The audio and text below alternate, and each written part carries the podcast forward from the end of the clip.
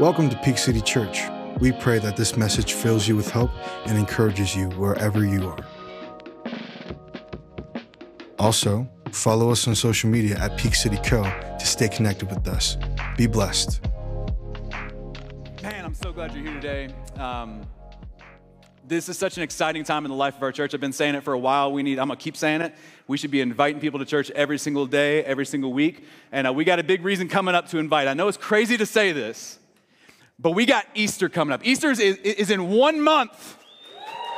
That's insane. I feel like Christmas just ended and it's already Easter. Um, but I, I, do want to share with you just a little bit about Easter. Uh, Easter is going to be a baptism Sunday for us. So we're going to celebrate life change in the room. We're going to celebrate baptisms. It's going to be beautiful. Um, I do also want to share this detail with you. It's a little different than, than most holiday services we've had. Most holiday services, we have so many people in attendance that you got to have like 18 services over three days because our room used to be like 100 people big and it was crazy. Uh, we're going to try something. This might be the only year we're able to do it. But we're going to have Easter service times at our normal service times, 9 and 11. And you're like, how are we going to fit more people in this room? I know it's crazy, but if we don't if we don't follow old COVID protocols, which they're old, we can fit in about twice as many chairs in this room as what we have right now. So we're on Easter Sunday, 9 and 11 a.m. We're going to pack this place out. Kids ministry, birth through sixth grade is offered. I'm telling you, it's going to be an incredible service. You do not want to miss it, and you will wish that every waiter, every waitress, every barista, every neighbor, every coworker that has a pulse was here. All right? So let's get out there and let's spread the word for it. All right? All right, today um, we are in Philippians chapter 1. If you have a Bible, uh, you can get to Philippians 1. Uh, if you don't have one, no worries. We'll have the words on the screen for you, as always. Uh, we are in a uh, collection of messages right now called The Battle Ready Soul. All right, The Battle Ready Soul. And the, the idea for this, that we, we started this last Sunday, the idea for this is birthed in this truth that there is a, a war going on. There is a battle going on and you are the thing that's being fought over. Like, you need to know this. To the world, you are not a person, you are a resource. You're a commodity that is being fought over by our world. Your time, your attention, your schedule, your emotions, your influence, everything about you, you are a resource to the world, and they are fighting over you tooth and nail. And, and, and last week we said it's, it's not just the world that's fighting over you, that there is an enemy, an unseen enemy. We call him the devil. And, and you know, you, you may not be quite sure what you believe about God just yet. And that's cool. This is the perfect place for you. Uh, we exist to be a place where you can, be, you can belong here before you believe, right? You can sort out your beliefs. Uh, but even if you're not sure what you believe about God just yet, you've likely felt some sort of an evil presence in your life at different times. Right? Like there's, there's something that feels like it's going up against you, and we believe that's the devil himself that wants to steal, kill, and destroy your life. We even saw it last week. All right? Uh, if you were here last week at our 9 a.m. service, it, got, it got wild. I was like, if you want to know whether or not there is an, an, an, unseen force at work against us right now, uh, last week I, I preached on optimism. And, and it was the first, and actually, the same thing I'm preaching on today. It's actually kind of a two part message. But I started preaching on optimism and how optimism is the key to your future. That if you don't believe good things are coming in your future, you'll actually be prevented from the life God wants for you. That, that if, if, if you continue to believe this lie that optimism and pessimism are two equal forces, right? The glass is either half empty or half full, which is really a patronizing way of saying there's the same amount of water either way. If you continue to believe that, that mess, it's going to prevent you from living the life that God has called you and God died and resurrected for you to live. The minute I started getting into that, the minute I said, man, pessimism, it'll destroy your future. In our 9 a.m. service, all of our lights in this room and the screen behind me went out. People said before, like, Peter, man, you preached the lights out. I literally preached the lights out that day. It was like bucket list stuff. Like when my kids asked, Dad, what was the best sermon you ever preached? Like, bro, go check the one where the lights went out. But like, and, and it was crazy. It was crazy because I'm like, oh my gosh, the minute I started getting serious about it, I preached the last half of that sermon in the pitch dark in this room. And it was so funny because like in that moment, I had a choice to make. Am I gonna, am I gonna make fun of this? Or am I gonna lean in and just keep going? And I saw in that moment, people were like, oh no, what's gonna happen? And I'm telling you, what the enemy wanted to do in that moment was distract every single one of us from that message. But we sing it here all the time.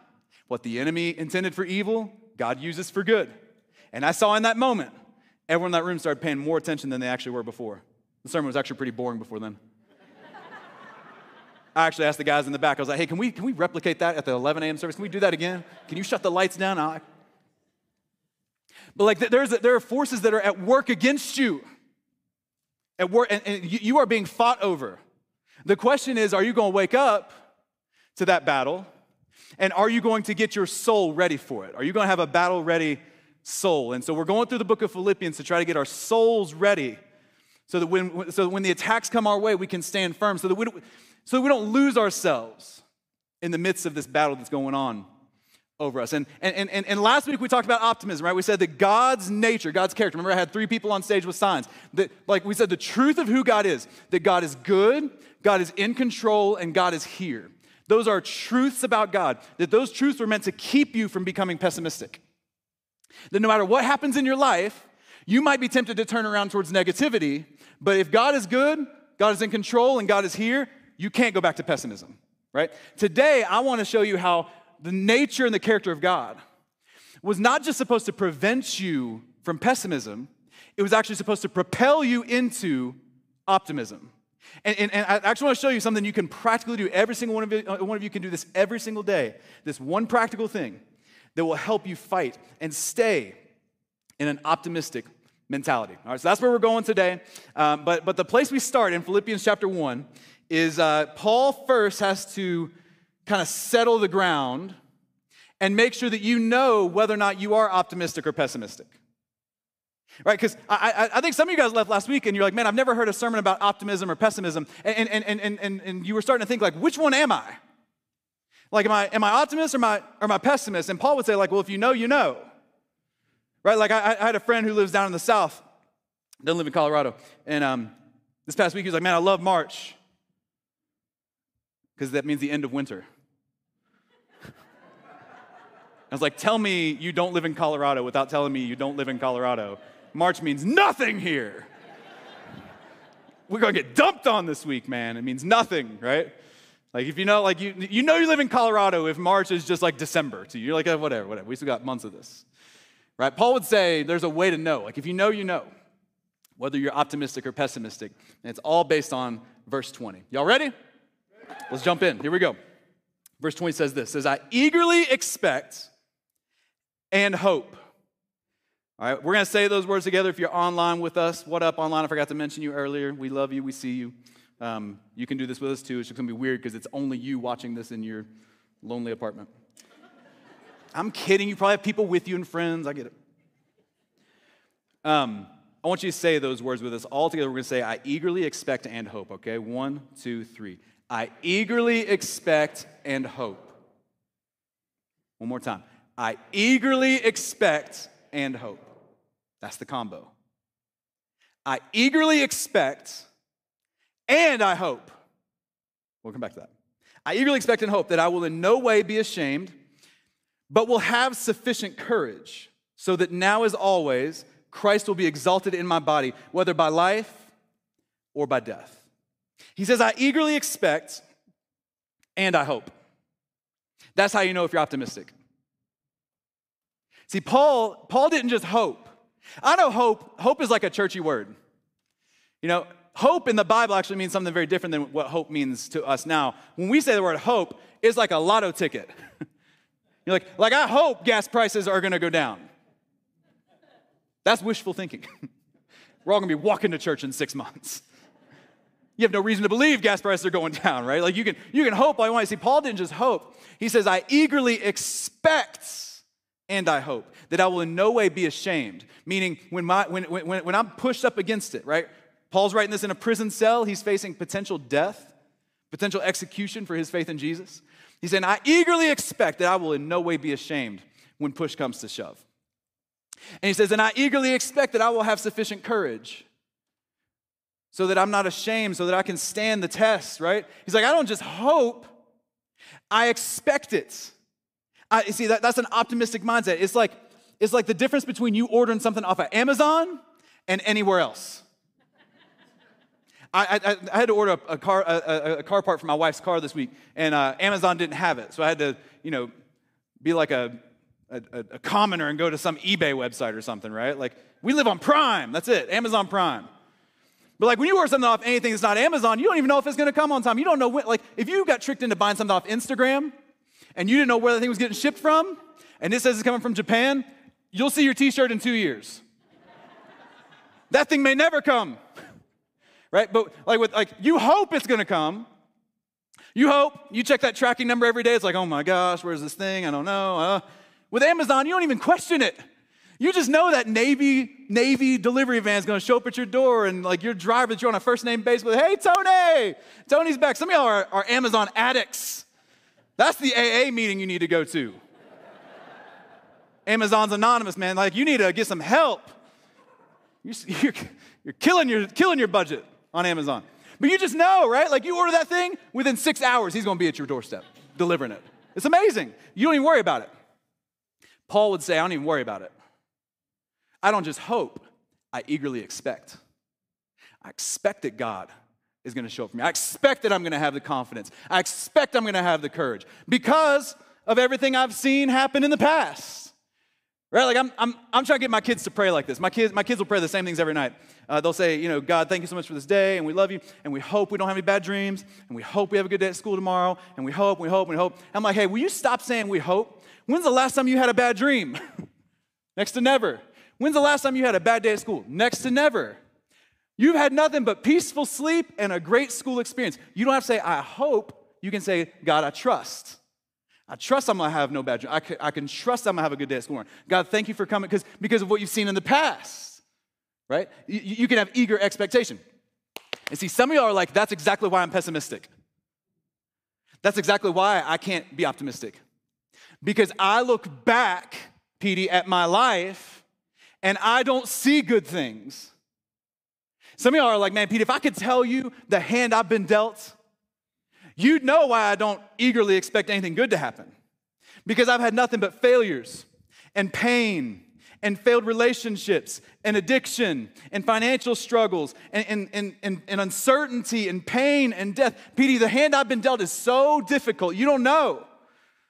Like, my, uh, it, it'd be great if I was like your kids and had nothing but you know, good dreams and good days at school. It'd be great if I could be like Paul and have, you know, sufficient courage and eagerly expect, but that's just not the hand I've been dealt, right? You look at the past and it gives you no reason to eagerly expect good things in the future. But hold up, hold up, hold up, hold up. Paul, who wrote this letter, his life was not rainbows and butterflies. Remember, remember, remember the context of this first century letter that we have historically handed down for us for 2,000 years was written from a prison cell. And let's remember the life of Paul for a second because this is Paul who wasn't a Christian at first.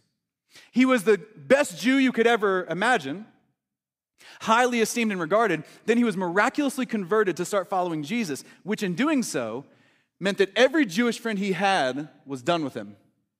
His family betrayed him right? And, and, and you say, well, that's cool because he's got the church. No, no, no, hold up. His Jewish friends rejected him. And then when he stepped foot in the church, every church he walked into questioned him, doubted him, judged him. Paul would step foot in a church, and all the Christians in the room would be like, that's the dude that tried to kill me last month. We're gonna let him in? So we're just letting anybody in these days. Like they all thought he was gonna try to infiltrate from the inside right? So he was rejected by his friends, then he was doubted by his new fellow brothers and sisters in Christ, good church guy. And, and so Paul just kept, you know, that, that was difficult, but it, it, it didn't stop there. Paul starts preaching and going from town to town. Most of the towns he went, went to, he got beat up in. He got destroyed. He got made fun of. He got kicked out of the town. He's trying to start churches. He's trying to preach. He's struggling and struggling. And, and he's trying to build this movement. He's trying to scrap it together. And now he's in jail. He's in jail with the movement in its infancy. I mean, come on, the, the movement of Jesus didn't even have its legs yet. And he's in jail, can't do anything about it.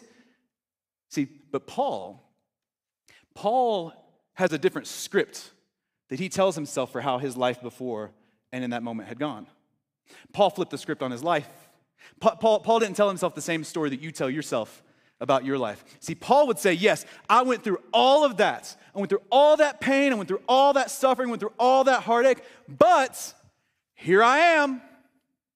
And what am I doing right now? I'm writing a letter to a church. I'm leading prison guards to faith. I've been through everything this world could ever throw at me, but here I am. I, am not quitting. I'm still in it, right? And, and for him, that was proof of the goodness of God. That was proof that, that he can continue to live with an optimistic mindset because he saw that even in his darkest days, God was with him, right? And Paul would look at you and say, You need to change the story you're telling yourself. You need to change, you need to flip the script on your life. Because Paul would say, Here you are. Where are you right now? You're in church. You're sitting here ready to receive a word from God that's hope for your life. You've been through everything this world has tried to throw at you. You're, uh, you're watching online right now. Come on. Like, you're, you're trying, like, you are here. You are watching a church service on a phone, on a computer. The rest of the world's doing all, but you're here. You see, that should be proof that God will never give up on you. God will never forsake you. God will never leave you. Let me come on. The fact that you're still standing right now means that the story of your life, see, there was a moment where you were alone in your car after you got fired and you had no clue what you were going to do. There was a moment where you were alone in your car and you just got broken up with and you thought they were the one, and you had no clue what you were going to do. The fact that you're here right now is proof that God was in that car with you. Some of y'all woke up a month ago fully depressed, suicidal, not wanting to put one foot in front of the other, not wanting to get out of bed. Guess what you did? You got up out of bed. Who, who got you there? How are you here right now? How are you here right now if not for a good and loving God who has good things in store for you, who has helped you in the midst of it? Come on, when you were in the courtroom and you didn't know how the custody battle was going to go, you didn't know if you were ever going to see your kids again. Here you are, and your kids are checking into kids' ministry right now. Here, here you are. God has brought you to this place. I'm telling you, because of your past, you, you need to start telling yourself a different story of what has happened in your life. I'm not saying a, a, a wrong story. You need to start telling yourself the truth of how God has actually worked in your life. And in doing so, if you could see God in your story, you would then start to eagerly expect that if He came through for you then, He's to come through for you now. See, I, I remember, I got too good of a memory. I remember when my wife and I were in the counseling office, marriage on the rocks. I remember when I was depressed and didn't want to get out of bed. I remember when I was unemployed. I, I, I, remember when I didn't know if I'd ever be able to set foot in a church again. I, I remember when I didn't know if I'd ever be able to serve in ministry again. I, I remember. But here I am. Here I am. God will never leave you, God will never forsake you. It don't matter how bad your life gets, I'm telling you, you are here right now. You ought to be more kind to yourself. Like Joseph said, you ought to be more kind to yourself. You made it. You're doing so much better than you think you are. God, God is never going to give up on you. And with that in mind, you can eagerly expect. See, that's how you know. That's how you know if you're confident. If you know, you know. If you're eagerly expecting good things to happen, you know you're optimistic. And, and that's why some of y'all are like, all right, I know I'm not optimistic. if you know, you know, I know. some are like, I'm not there, I'm not there, I'm not there. So, how do I get there? And that's where Paul's going to take us right now. All right, a practical way for us every single day to move from pessimism to optimism, to destroy the negative outlook on your life, and to understand that good things are coming for you because God is good. But it starts with a tattoo worthy verse. I told y'all last week this, this book is filled with tattoo worthy verses. And oh, by the way, my man Keith McCoy found out that Tattoo Sunday is legal. Y'all gotta stop, y'all gotta stop. All it takes is a permit that you'd have to apply for 30 days before the events. So someone, someone first service was like, we're gonna have Tattoo Sunday. If, if you weren't here last week, we were talking about my, one of my crazy messed up ideas is to have a Tattoo Sunday where tattoo artists fill the lobby and all you hear is this, the sound of buzzing needles all morning long. Some are like, oh no, I'm at the wrong church. Someone first service wanted to do it on Easter. I was like, I think we're, I think we're more than 30 days, or less than 30 days out from Easter. Also, I don't know if I would ever be able to overcome that. you did tattoos on Easter? This is a tattoo worthy verse. Here's what he says He says, For to me, to live is Christ, and to die is gain. Go ahead and warm up the needle. If I'm to go on living in the body, this will mean fruitful labor for me. Yet what shall I choose? I, I do not know. I'm torn between the two. I desire to depart, to, to depart and be with Christ, which is, is better by far, but it's, it's more necessary for you that I remain in the body. Convinced of this, I, I know that I will remain and I, and I will continue with all of you for your progress and joy in the faith, so that through my being with you again, your boasting in Christ Jesus will abound on account of me. He says, he says when it comes to my life, when it comes to what I'm looking at in the future, to live as Christ, I'm gonna serve Jesus, I'm gonna walk with Jesus, I'm gonna see what Jesus does, it's gonna be incredible. And to die, well, if that happened, that'd be better. That'd be gain. It'd be awesome. See, I, I just envision when, when Paul writes this, right? Because this was a letter that he sent to a church in a city called Philippi. When the, when the Philippian church was reading this, I just envision they get to that part and they read, For to me, to live is Christ and to die is gain. I just envision they all just start falling out their seats laughing. this dude, this guy's crazy. To live is Christ and to die is gain. Who's this guy think he is? Right? Like, come on, like, they just got to be laughing. Like, Paul's out here acting like there's only two options when we know there's a lot more than that. Right? To live is Christ, to die is gain. Come on, you know there's more than that. There's to live is pain, and to die is terrifying. To live is stress, to die is failure. To live is striving and performance, and to die is utterly hopeless. There's a lot more options than just, than just what you're saying, Paul. There's a lot more that could be on, on the menu. I mean, come on, this guy, this guy acting like he's an In-N-Out burger with just a few things on the menu. Uh, my, my sister-in-law came to town uh, to visit with her boyfriend um, a few weeks ago. And her boyfriend, new boyfriend, hadn't met him yet. He's uh, from Kentucky. When he showed up, I'm like, man, this is just a good old Kentucky boy. He's a good old boy. I love him to death. Um, just good old, like reminded me of like hanging out with my friends back in back in high school, like in Kentucky, right? Just go Kentucky boy. He, he shows up, I'm like, so hey, what do you want to do? While you're in Colorado, first time you're in Colorado, it's a destination location. That's why we're all here. That's why you can't afford a home right now. what, what, do you want to do? I'm like, you could go skiing, you could go hiking, you could go rock climbing, you could go snowboarding. I mean, we could just, we got it all. He's like, you know what I really want to do? I really want to go to In-N-Out Burger.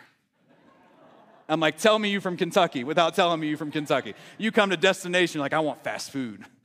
So I'm like, all right, all right we, we, can get you, we can get you that. So I, I show up to In-N-Out, and they got that long line. And that line scares a lot of people off, but it shouldn't. Because that line moves really, really, really, really fast. You know why it moves so fast? Because there's only like three things on the menu. It's just an assembly line. Burger, double burger, triple burger, fries, shake, that's it. All right, so, so, so the line moves fast, as opposed to like the menu's real small, as opposed to like a, a Cheesecake Factory menu. How many of y'all been to Cheesecake Factory by show of hands? All right, some of y'all been there, some of y'all not. If you don't know Cheesecake Factory, the menu is like a novel, it's an encyclopedia. It's an experience too. Like you go to Cheesecake and like I'm just trying to order some cheese sticks and they're trying to sell me a Mercedes. There's advertisements in the menu. It's a, it's a book. You came there to talk to people, but you're just reading. And it's very intimidating, right? It's very intimidating. I, I, I hate going to Cheesecake Factory. Love the cheesecake, but hate the experience because I get like paralysis by analysis. Like, what, what am I going to do? I, I can't. what if I choose this, but this was better? And, uh, uh, uh, right? See, I, I think what Paul would say to some of you is that the reason you are so pessimistic when you look to the future is that you are living with a Cheesecake Factory menu when you need to be living with an In-N-Out menu. When you think about the future and everything that could possibly happen to you, your menu is riddled with options. And most of them aren't good. Right? So like let's say let's say you lose your job. Or you think you're about to lose your job. Right? You, you think that you're, you're in you got some job insecurity issues and you're thinking what's this year going to look like right like the menu is huge i mean like could be something good like hey man you could land another job maybe even a better job that could happen you, you could you know grow in your character through this process you could. But also, man, when it comes to your current job, like if you left, you got fired, like who's to take your place? Is it to be that jerk down the hall because you hate that jerk? You don't want him to have your job. Are you to leave on bad terms with your boss? I mean, what, what, what, what will you do for your next job? What, what if you can't find another job? What if all of a sudden, even though you've never been unemployed, you are now totally unemployable? What if you can't provide for your family? Then you're gonna have to sell your home. Then you're gonna have to move neighborhoods or possibly move states. Then your kids will have to change schools. Then they'll lose all their friends and probably go through a really bad season, and then they might grow up and hate you for it. And you wonder why you are so pessimistic about the future. Look at your menu. I mean, in that, if that's if those are my options, why would I even believe that there could be anything different than bad in my future? Right? Let, us say you're um, in relational tension with someone. Okay? Let's say it's either a spouse or coworker or a friend, and the relationship was good, but something has happened and it's bad now. It's a bad relationship. Right? There's, a lot of ways that could go, right? You could solve the conflict with a direct conversation. Oh, by the way, I'm going to pause and take this moment to say that that's how Jesus told us that conflict should be handled, right? You just have a direct conversation with them. And, and Jesus even says you should do it immediately. Don't let the sun go down on your anger. That's not a suggestion. He's like, you know what? The better thing to do of all your options, you know, would probably be to not let the sun go down on your anger. No, he says, don't let the sun go down on your anger. It's a direct, it's, it's a commandment. And you know, come on, I'm, I'm taking another little five seconds to say this. You know that 95% of all problems in churches, in workplaces, in families, in schools would be solved if we all did that. Half the reason that all this drama exists in our world is because when you have conflict with someone, you go gossip about it to 10 friends and see what they think first. And then that changes those 10 friends' opinion about that person and about you. And then all of a sudden, everyone's lines are mixed up. Instead, just go right to the source. Right? You could have a direct conversation. You could learn about yourself in the process. You could develop healthier boundaries for the future. Or there's some other options, like, I mean, come on, that direct conversation will prob- probably permanently damage the relationship. You could sweep it under the rug like you have for the most part, right? Every time that something goes wrong, you just keep sweeping under the rug, and the lump under the rug keeps getting bigger and bigger. And, and it's probably never going to get any better. It's probably always going to be awkward with them. I mean, what if they never apologize and you need your apology? You'll never be close like you used to be, and so at the end of the day, you'll have to settle. I mean, that, that relationship is what it is, and it's never going to get any better. If that's your menu, no wonder you believe pessimistically about the future. Because of all those options, it's hard to even find a good one. You see, Paul, Paul just didn't live with that big of a menu. But don't trick yourself. Paul's menu absolutely could have been that big. When Paul's facing his current situation, the menu of options for what could happen to him in the future was absolutely as big as that. You see, yeah, yeah, Paul says, my options are to live as Christ or to die as gain. Right? That's beautiful, but come on, we know there's more than that. Right? Because death will be painful. And Paul's probably thinking, man, every, every church I've started is probably going to fail. I ain't got the leaders for this. Right? Have I really raised up enough leaders to carry on the movement? What if I give up when it gets hard and I renounce my faith? I'm going to die all alone. What if this whole faith thing is just a fairy tale? Even if I live, I'm going to be stuck in this prison forever. I gave up everything for nothing. I probably made the wrong choice with my faith and my career. That's what his menu could have looked like, right? Just like ours. But here's what Paul did. Remember, last week we said God is good, God is in control, God is here. God is good, God is in control, God is here. The nature and the character of who God is actually negates most of these options. See, most of the options that you allow on the menu of what could happen in your future actually violate the nature of God. They violate the very character of who He is and who He's proven Himself to be in your life. I mean, come on, just think, think about these for a moment. Have I really raised up enough leaders to carry on the movement? Paul knows. I mean, Paul didn't grow up aspiring to be a Jesus loving pastor. God said, I need a leader. Paul, done. Like, okay, Paul, if you haven't raised up enough leaders, I think you follow the God that raises up leaders. You're gonna be good, right? Uh, even if I live, I'm be stuck in this prison forever. Man, you know what that is? That is a defeatist mentality that doesn't believe God can perform a miracle and, and, and, and that where you're at right now is where you're gonna be stuck forever. That is not, we've never seen that true of God. We've never seen that to be his character. Every church I've started will probably fail. Guess what? Every church he did start failed but it birthed the movement that we now have today. We're standing here because even if something dies, God can resurrect it and multiply it. I mean, come on. This is the truth of who God is. It negates every option on this menu that is not the only two that work to live as Christ and to die as gain. It only makes sense in the light of who God is.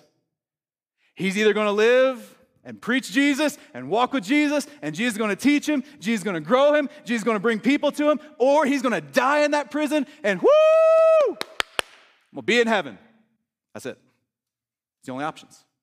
See, you got to do what Paul did. You've got to shrink the menu.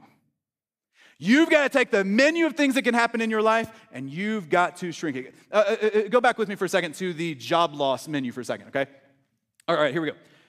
This is one that I'm telling you, like young people in the audience, if you haven't faced this yet, you're gonna face it at some point, right? The job insecurity, and that's a, for, uh, for those in the room, those of us in the room who have been there, this is a horrible, horrible thing to go through, but everyone goes through it at some point.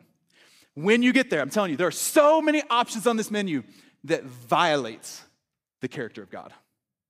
They violate, they contradict who we know God to be. Um, you know, if you have to sell your home, what if all of a sudden, even though you've never been unemployed, you're now totally unemployable? As if God isn't always growing you. As if God isn't always opening doors for you. Come on, that violates his character. Like, what if you had to sell your house and move, and you know, then your kids will have to change schools, and they'll lose all their friends and probably go through a really bad season, and then they might grow up and hate you for it. Okay, if that happens, you are believing that God cannot take difficult things that happen in your life and turn them into good. The very thing, come on, the very thing that your kids need is to go through hardship. I heard someone say this past week hard times create hard men, hard men create soft times, soft times, er, soft men create soft times. Right? Your kids, if they're gonna develop the grit and the perseverance, you won't be able to protect them forever. And the fact that you lost your job and had to move and they had to make new friends in high school and that was awful, that might be the very thing that God uses to get them to depend on Him like never before. This is how God works. Even if the worst, the worst happens, God takes what the enemy intended for evil and He turns it for good. I'm telling you, when you apply the nature and the character of who God is, there are only a couple options up there. Go and throw them up for me. These are the only two that make sense. You either land another job, maybe an even better one, or you grow in your character through the process. It might take you a while to land that other job. You might have to uh, lower your standard of living. You know, God never promised you a standard of living.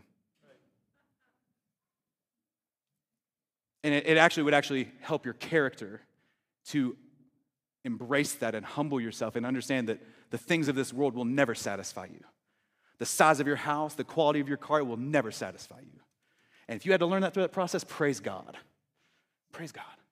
See, I'm telling you, you need to shrink the menu. You need to shrink the menu in your life. You, you need to sit around, like tonight, I'm telling you, you could go home right now and you could write out the thing you're most worried about, the thing you're just terrified of.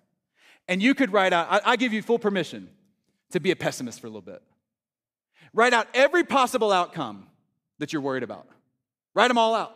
Go nuts on it. Make a big old menu. And then you write at the top of that page who you know God to be. God is good, God is here, God is in control, God is just, God is faithful, God's never given up on me. And every single one of those truths, now go back through your menu and you cross out every single one that contradicts the nature and the character of God. And see what you're left with. See if you don't end up with, a, with an In-N-Out burger menu, shrunken menu, and all of a sudden, optimism will flow. You can do it every single day with every single issue you have. I'm telling you, I had to do this. I had to do this nonstop in the midst of COVID. I know I've used COVID as an example before. I'm gonna keep, I'm gonna keep using it. Because I feel like when I get to heaven one day, they're gonna have a little like powwow where they say, hey, every pastor who had to lead through COVID, stand up. I'm gonna be like, my homie's over there. I see you. Man, when I was leading through COVID, leading through this pandemic, uh, my menu, I mean, come on, like, if, for those who don't know, like, I, my, my family moved here to lead this church three months before the pandemic hit. And so we, we got here barely quick enough to say hi, and then I was talking to everybody through a computer. And man, the, the menu was wild. The menu was wild. I mean, there were, there were some things I was writing out in my journal all the time. I was, you know, I was writing out some optimistic things like, man, what if we grow through a pandemic? What if we see God do the miraculous in all of this? I was also writing out, like, what, what if COVID never ends? What if people leave the church? What if they don't like me? What if my kids don't make friends at school because school is all e learning? What if people stop giving financially because the world has shut down and now the church has to shut down? What if the church shrinks under my leadership? What if I'm not really cut out for this? What if I can't handle the burden of leadership? Whew, with a menu like that, I mean, a, menu like that had me sitting on my back porch most nights around the fire pit, talking to my counselor. Her name is Brittany Kinder. and half the time, she's back there saying, Come on, come on, come on, come on. Petey, remember. Remember who God is. Remember what He's done. Remember how He met us in that counseling office. Remember how He has grown us through this. Remember what He has done in rebuilding our marriage and rebuilding your ministry and leading you back to faith. Remember what He has done. Remember how good, how in control, and how present God has been in the midst of this. And there's so much of this that violates His character. I mean, what if my, my what if my kids don't make friends at school? Man, that's such a such a defeated mentality that acts as if God is not their father. We say this all the time. Those, these, the kids you have are on loan to you. They belong to Him. God is their God. You know, what if I can't handle the burden of leadership? I believe Jesus can handle the burden of the cross, but I can't handle the burden of leading a church. It, it, it doesn't make sense, right? What if the church shrinks under, uh, uh, uh, under my leadership? Who cares? Who cares? That says nothing about my worth. That says nothing about my value. It says nothing about who I am in the eyes of God. God, God's love for me has been defined, whether or not I produce. And so I, I, I had to shrink the menu. And when I shrink the menu, in the midst of COVID, there's only two outcomes. Go and throw them up for me. What if we grow through a pandemic? What if we see God do the miraculous in all of this? It's the only two outcomes.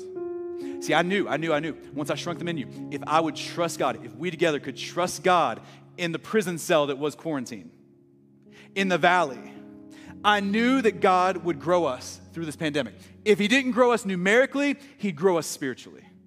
Even if the church shrunk, which obviously it didn't, if it did, those who remained would be so committed to each other, so committed to the mission, so committed to loving Jesus that it wouldn't even matter. If you can survive a pandemic as a church, you can survive anything. I, I, knew that we would grow. I knew we would. I, didn't know what it would look like, but I knew we would. And now, praise God, we sit here and we go, how, how are we going to fit all these people in in Easter? And, and, and we start seeing not just numerical, we see spiritual, I mean, God's doing the, the miraculous in all this. You, you got to understand, there are people, oh my gosh, some of you are here right now. The fact that you are in church right now, you don't know how you got here. I don't know how you got here either. Because your life would say that you're the type of person who would never darken the doors of a church. But the miraculous is happening. God worked through a computer screen to get you here.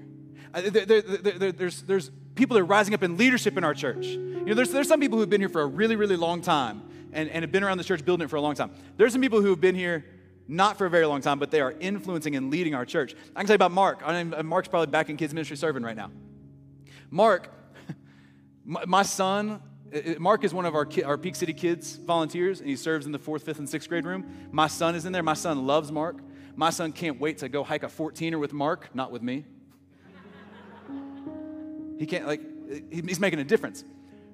If you saw him right now, you'd be like, oh, I bet that dude's been around here forever. He found out about our church in the midst of a pandemic when you couldn't even attend church. And now he's here, leading, making a difference. God's doing the miraculous. Because when, when the world is at its darkest, the light of the church shines its brightest. God does what he's going to do. See, the menu, you got to shrink the menu. You got to you got to fight for optimism by limiting your options. Your menu needs to be reflecting the character and the nature of God. You know, Jesus only had one option on his menu. When Jesus stretched his arms out on the cross to die for you, there's only one option on the menu. Could have been a whole bunch. Right? When he stretches his arms out on the cross, he could have been worried about whether or not you would believe in him. He had no guarantee that you would follow him, no guarantee that you would believe in him. He could have been worried about the fact that when he's hanging on the cross, all of his followers, except for his mother and John, had left him. He could have been worried about the movement even continuing past him. There's so much. I mean, he could have been worried about whether or not he could conquer death, even though he'd predicted it. He's hanging there on the cross thinking, What am I about to do?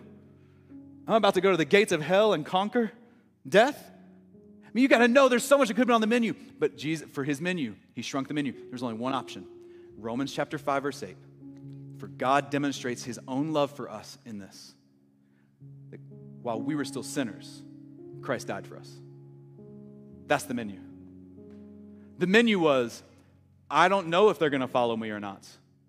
I don't know how, what the church The menu is I'm here to stretch my arms out and demonstrate the love of God to the world. I'm here to tell you that even while you were still a sinner, Christ died for you. Even while you didn't believe in him, even the fact that right now you're not sure if you believe in him, I'm telling you, he died for you. He loves you that much, that unconditional love. And that love was meant to move you to a place of optimism where you believe the best about your future.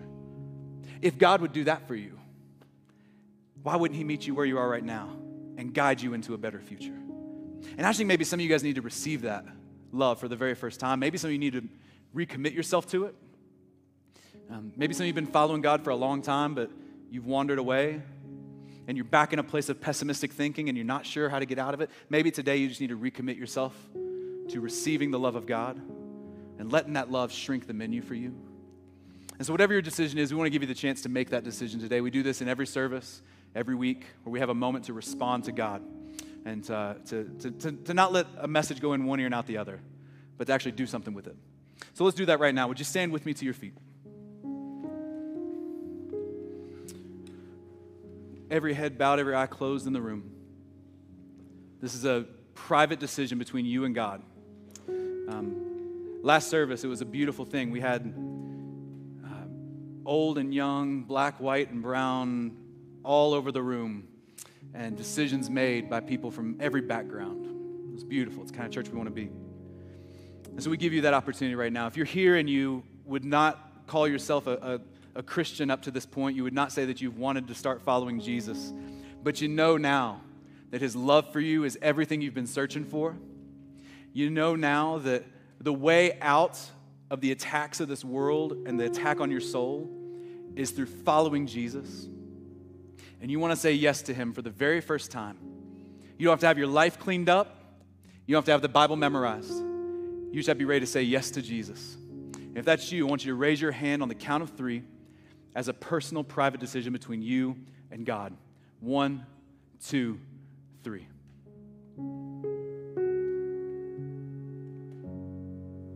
Beautiful. It's incredible. Awesome. You Put your hands down. If you're here and you know that you have fallen victim to the world's attacks, to the attacks of the enemy, and you have fallen back into a pessimistic mindset, you're, you're unsure, but you want to get back to a place of confidence and of optimism, and you know that the way back is by recommitting your life to Jesus. If that's you, and you want to make that decision to get back on track, following Him, and letting His love change your perspective if that's you and you want to make that decision, I want you to raise your hand on the count of three as a private decision between you and God. One, two, three. It's beautiful. Hands up all over the room. It's incredible. You can put your hands down. Let's pray and let's celebrate that. Jesus, we love you. Oh, we love you. Jesus, this world is so heavy and so dark. And um, we just need you. We need you, God. We, we confess our pessimism to you. You've given us no reason to live believing the worst is yet to come.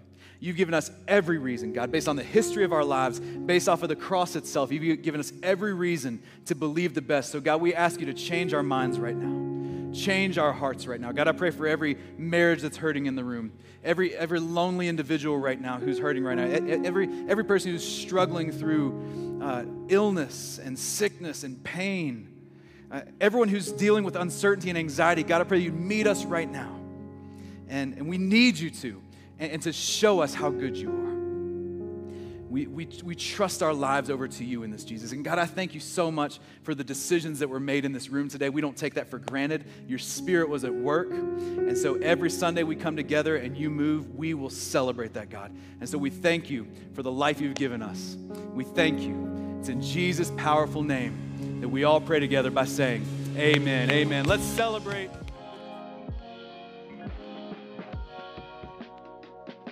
Thank you for joining us. Subscribe to our YouTube channel for weekly recordings of Sunday service and follow us on Spotify and Apple Music for weekly audio recordings and podcasts.